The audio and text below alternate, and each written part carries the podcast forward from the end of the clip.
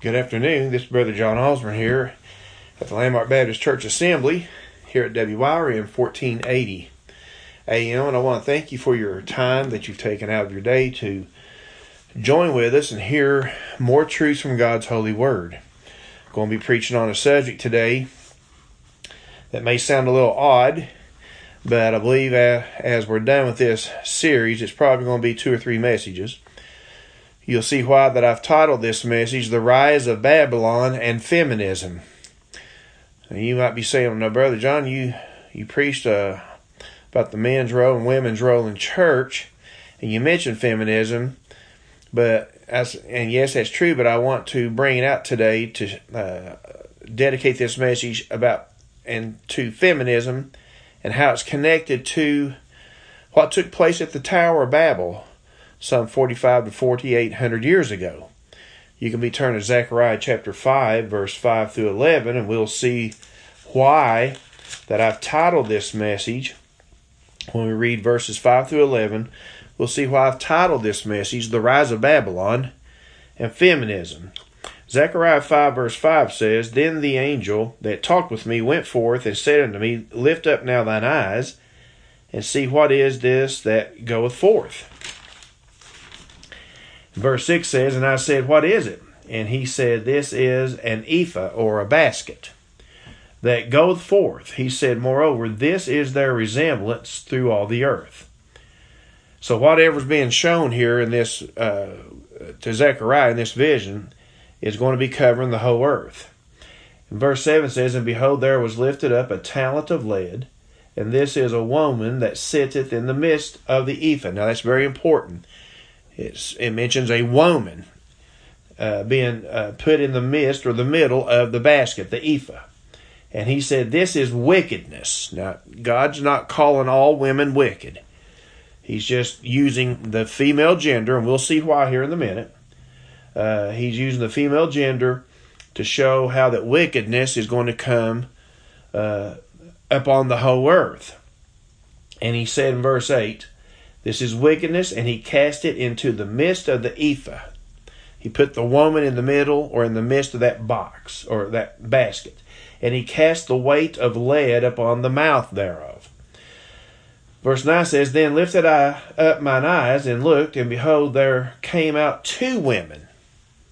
And the wind was in their wings, for they had wings like the wings of a stork, and they lifted up the ephah between the earth and the heaven. In other words, they started flying off, carrying this basket that had the woman that was called wickedness in uh, inside of it. Then said I to the angel that talked with me, Whither do these bear the ephah? Now listen to verse 11. And he said unto me, To build it an house in the land of Shinar, and it shall be established and set there upon her own base. And so, what Zechariah's vision is actually dealing with is the uh, the rebuilding of the city of Babylon. Uh, a lot of people don't think that Babylon is going to be rebuilt. Uh, maybe in the next message, I will give proof from Jeremiah chapters 50 and 51 that the city is going to be rebuilt. We can see it in Revelation chapter 18. Uh, I am convinced that there will be a literal city that will be uh, rebuilt, the city of Babylon, and after the rapture, it will become the um, commercial center of the Antichrist. You can see that Revelation 18. The title of this message is The Rise of Babylon and Feminism. You might think that this is an odd title what in the world does a city that dwelt 2,600 years ago, that was here 2,600 years ago, how, what connection is it to feminism? Well, as we saw in the reading, only the female gender was used in this prophecy. Uh, again, this is not saying that all women are evil. Uh, it's not saying that at all.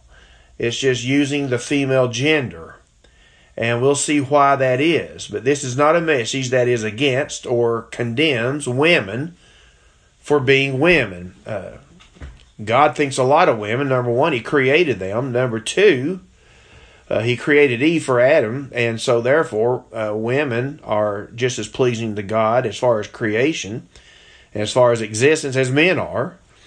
Uh, he thought so much of women that he had a young virgin, uh, young a young virgin woman, give birth to his son.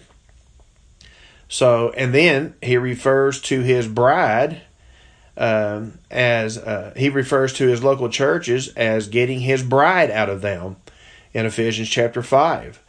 So God is not putting down women, He's simply using the female gender. And just to give you a little heads up, the reason why He's doing that is because of what happened in the Garden of Eden. Um, this message from God's Word is a message of condemnation to the rise of feminism. Feminism and treating women equal are two totally two completely different, totally different things. Uh, if a woman has to go out and work, uh, she uh, should be treated equally. Uh, if she's doing the same job as a man, doing it as good as a man, and a lot of jobs now have been taken to the office where there's typing. Um, a lot of masculine jobs uh, seem to uh, be dying off or being done away with. but like I said, most jobs are in the office, dealing with computers, men and women sitting, typing all day. Um, used to that was something that women did. You didn't see very many men in the office when I was growing up. You didn't hear of it. They were always out working with their hands. Uh, it was more of a woman's job to uh, more. It was mostly women that went to the office. Now men and women are there, and so this is uh, if a woman has to go out and work. The Bible does not support a woman who wants to go out and work, but if she has to go out and work, then um, she is to be treated equally. And I'm and even those who go out there wanting to work, they're to be treated equal as well if they're doing as good of a job as a man. But the Bible does not support career-minded women. Uh, that's a that's a fruit of feminism. And the women are in a peculiar position because men have become so sorry and pathetic that women cannot depend on them. So they have to prepare to take care of themselves, which is a sin on the men's part. We've become so unreliable, women can't trust men to provide for them, to be devoted to them. Now, I'm not saying all men are bad. I'm not saying half. I'm not saying half of the men are bad, or even a, a, a majority of the men are bad. But it's so bad in today's society that women overall cannot trust men. Therefore, they have to uh, plan on being able to take care of themselves, which brings in independence. And women's independence is not pleasing to God. So we're in a mess right now because men have failed the women, but also because of feminism. And Eve actually was your first feminist.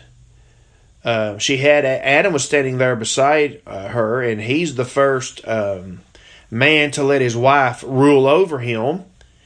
And every time in the Bible we've seen that trouble has come. Eve acted on her own. She would be praised by the women of today, but the Bible condemns that.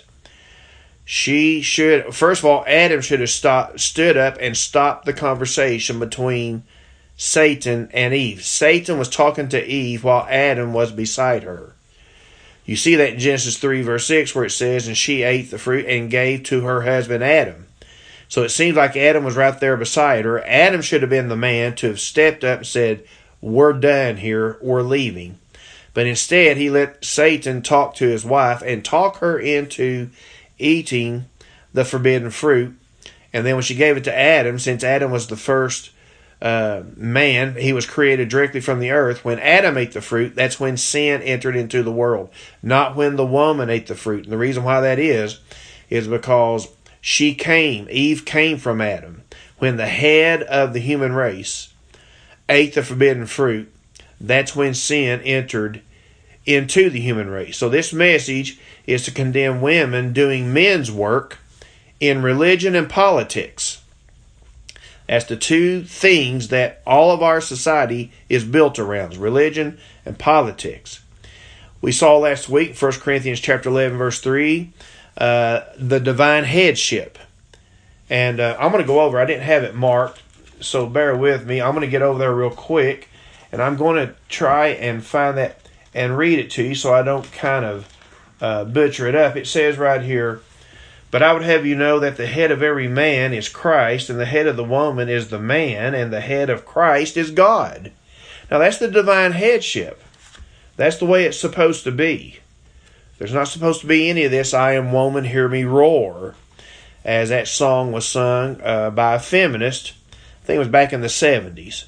I'm not going to mention her name. Uh, but God's not pleased with feminism. But it's clear from God's word that men are to be the preachers and the political leaders, and they are not to be led by women. But there's a lot of responsibility that comes with that. Um, men cannot be weak. Weak men brings trouble to a nation, and we're seeing that today. Had our forefathers been alive today, they would have already went to war with the politicians that we have today. They would not have tolerated what all uh, the tyranny uh, that has taken place during this COVID virus, they would not have tolerated it. And they would have already uh, been on the uh, battlefield fighting for independence once again. Weak men bring trouble. How many men are being led by women as they sit under women's ministries? This is a terrible sin for a man to sit under a woman and the and her preaching. Now, this is message not saying that men are smarter than women or that they're better than women, because they're not. Um, women in general are very intelligent and they're more organized. Uh, the average woman is much more organized than the average man. Uh, I hate to say this, but I believe we can see that in my own home. Uh, my wife is just so organized and and I am on some things, but her whole life is organized, and uh, mine isn't. Uh, women are just uh, they're just blessed to be like that. God's blessed women with a natural ability to manage things. I believe better than men, and that would explain why they do such a great job uh, in managing positions. Um, so you can tell from what I'm saying here, I'm not against women. I'm stating facts. Women, uh, they can multitask better than men. Uh, some men can uh, multitask, but women just do it naturally. And I believe that God put those gifts in the women uh, to do a much more important work than to be elected to political offices or even being president or becoming CEOs of businesses and that is uh, the women have been given the charge to raise the next generation of society or people, and they are responsible to put the truths of God's word in their children's conscience. And when the women don't do that, the country will eventually die. That's exactly what's happened to America today. 1 Timothy 5:14 gives you the will for uh, God's will for women. Listen to what Paul was inspired to write by the Holy Spirit. The Holy Spirit inspired him to write, I will therefore, this is in 1 Timothy 5, verse 14, I will therefore that the younger women marry, bear children, guide the house, give none occasion to the adversary to speak reproachfully. But now here's the thing back in Paul's day, you didn't have the men in as sorry a condition as what they are today. Men were taught to be men back in Paul's day. They were taught to be the providers of the family. And many dads have failed their sons in teaching them that they are to be the providers and the protectors of their families. And many dads have not embedded in their sons' minds uh, that they must work. We're now living in a generation where a lot of men would rather uh, how many men grabbed the checks the government paid to stay home from uh, for because of COVID instead of going out and working? Now we've got a hard time finding people to come back to work because we've uh, we've showed them they could stay home and, and get paid. Any man that will stay home when he could work is not worth the dirt that's under his shoes. Matter of fact, there's more worth from the dirt that's under his shoes than there are for that man. Men are to be the workers. Men are to make sure they provide for their wives and children if they have any. And that's exactly and in, if, in order for women to do what 1 Timothy 5:14 says, the men have got to be dependable. And so I say again that women today cannot hardly trust uh, the men because many young men, I'd say the majority of young men, have not been taught their responsibilities as a man.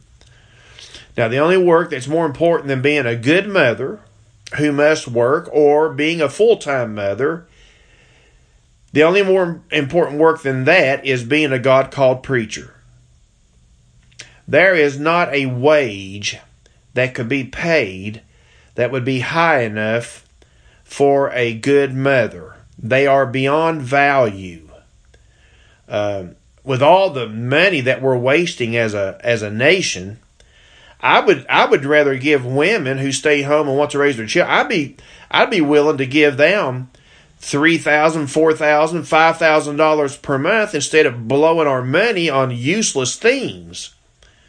Uh, you'd be amazed um, at the fleecing that our politicians are doing on this nation, giving million dollars to study uh, bees and, and, you know, I would rather devote it to help women uh, stay home and and be good mothers. I, I'm all for paying women to do. I'm not paying. I am not for paying a man a dime to stay home. But I would rather see my tax dollars go to help women that love their children and want to teach them about the Lord and teach them how to be good people. I'd rather my tax dollars go to pay them to stay home. Because again, there's no wage that can rightfully be paid to a mother. She's priceless. And so I, I, I have great respect for mothers, uh, good mothers that must work, and full time mothers are more important than any political office in this country. Now, let me show you what I'm talking about here. Women are now, I'm not, I do not believe God is pleased at all with women in sports. Sports makes men out of women. Now, you can argue with that and disagree with that all you want. Uh, that's just my convictions from what I'm seeing from the Bible. There's no way a woman can have um, downcast eyes uh, as it says over in the book of Timothy, chapter 2. Let me just flip over a page here. It says in verse 9 of 1 Timothy 2 In like manner also that women adorn themselves in modest apparel with shamefacedness and sobriety. What does shamefacedness mean? That means downcast eyes. In other words, she's to be so soft and tender on the on the inside that she would dare not stare down a man. Today, We've got women with the eye of the tiger. Uh, they're vicious. Uh, we've even gone so far down into sin that we've got women boxers. We've got women, uh, young women wanting to play and, and, and is playing football, dressing like a man. We've got them cage fighting like animals, like men do. This is not normal for women. This is a demonic, this is a satanic takeover of the human heart. Changing the roles of men and women is demonic. And to have women acting like men, playing football, dressing like men, wanting to play baseball with the men, wanting to fight like men, this is not normal. And without good mothers, listen to this, without good mothers, no nation can remain strong or remain at all. I remember um, a gentleman by the name of Pat Buchanan wrote a book on Death of the West back in the mid to late 90s. And they did a survey over in Europe, in Italy. And 70, at that time, 70 to 75% of the Italian women said they had no intentions of marrying or having children. When I read that, the first thing I said was, well, you can say goodbye to the Italian culture and nation. Ladies, if you don't have babies, the human race would die out. If you don't have, just like in Europe, today there's so many women having so few babies it's created a gap in society and now that gap is being filled by muslims from third world countries and it's going to happen over here because we're not having children You've got to have children. And this having children does away with all this same sex perversion, all this transgender perversion.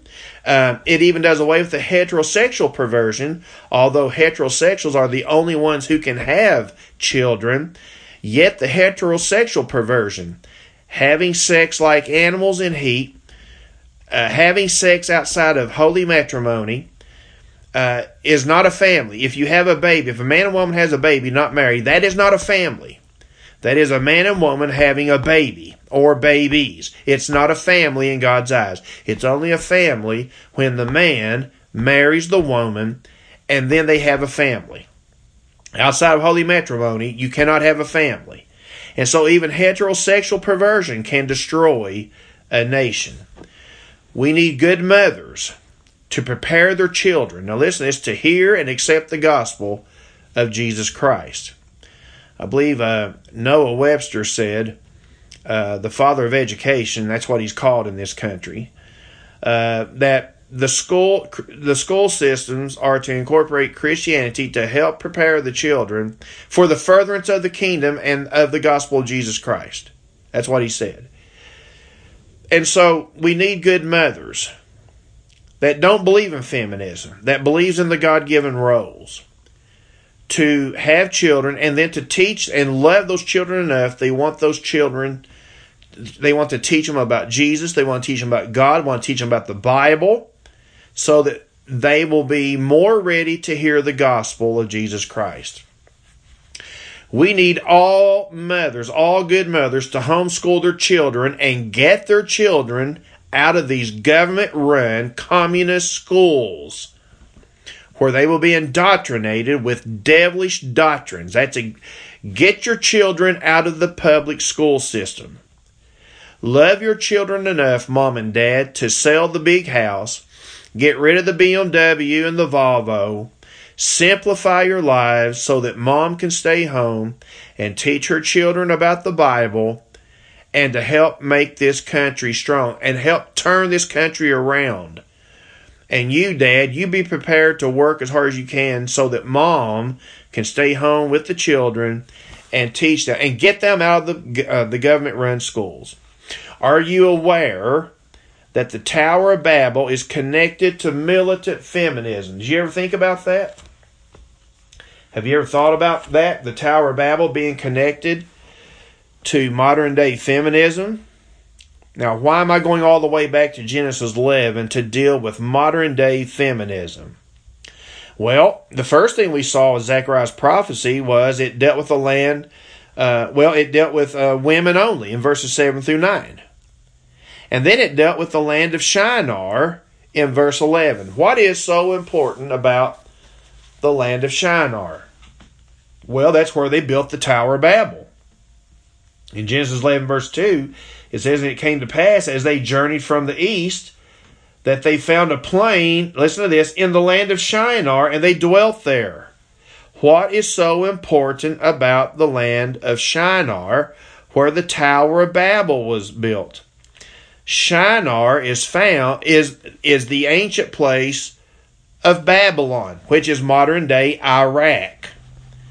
And so, secondly, it was in the land of Shinar that the Tower of Babel was built. Now, what was going on there? Man was trying to get to heaven without God. Listen to what it says here in verse 4. And they said, Go to, let us build us a city and a tower whose top may reach unto heaven, and let us make us a name, lest we be scattered abroad upon the face of the whole earth. You know, I think a lot about the Titanic, that ship that sank, I think it was in 1912. Uh, I've always been intrigued with that ship. But you know that there were that was a modern day Tower of Babel. Did you know that? You see, Brother John, how do you know that? Because it was in paper headlines. I've got a book, it's got a copy of a newspaper front page headline Not even God can sink the Titanic. Well, just like these people here said, let us make us a name, let us build us a city and a tower that may reach unto heaven, and let us make us a name, lest we be scattered abroad upon the face of the whole earth.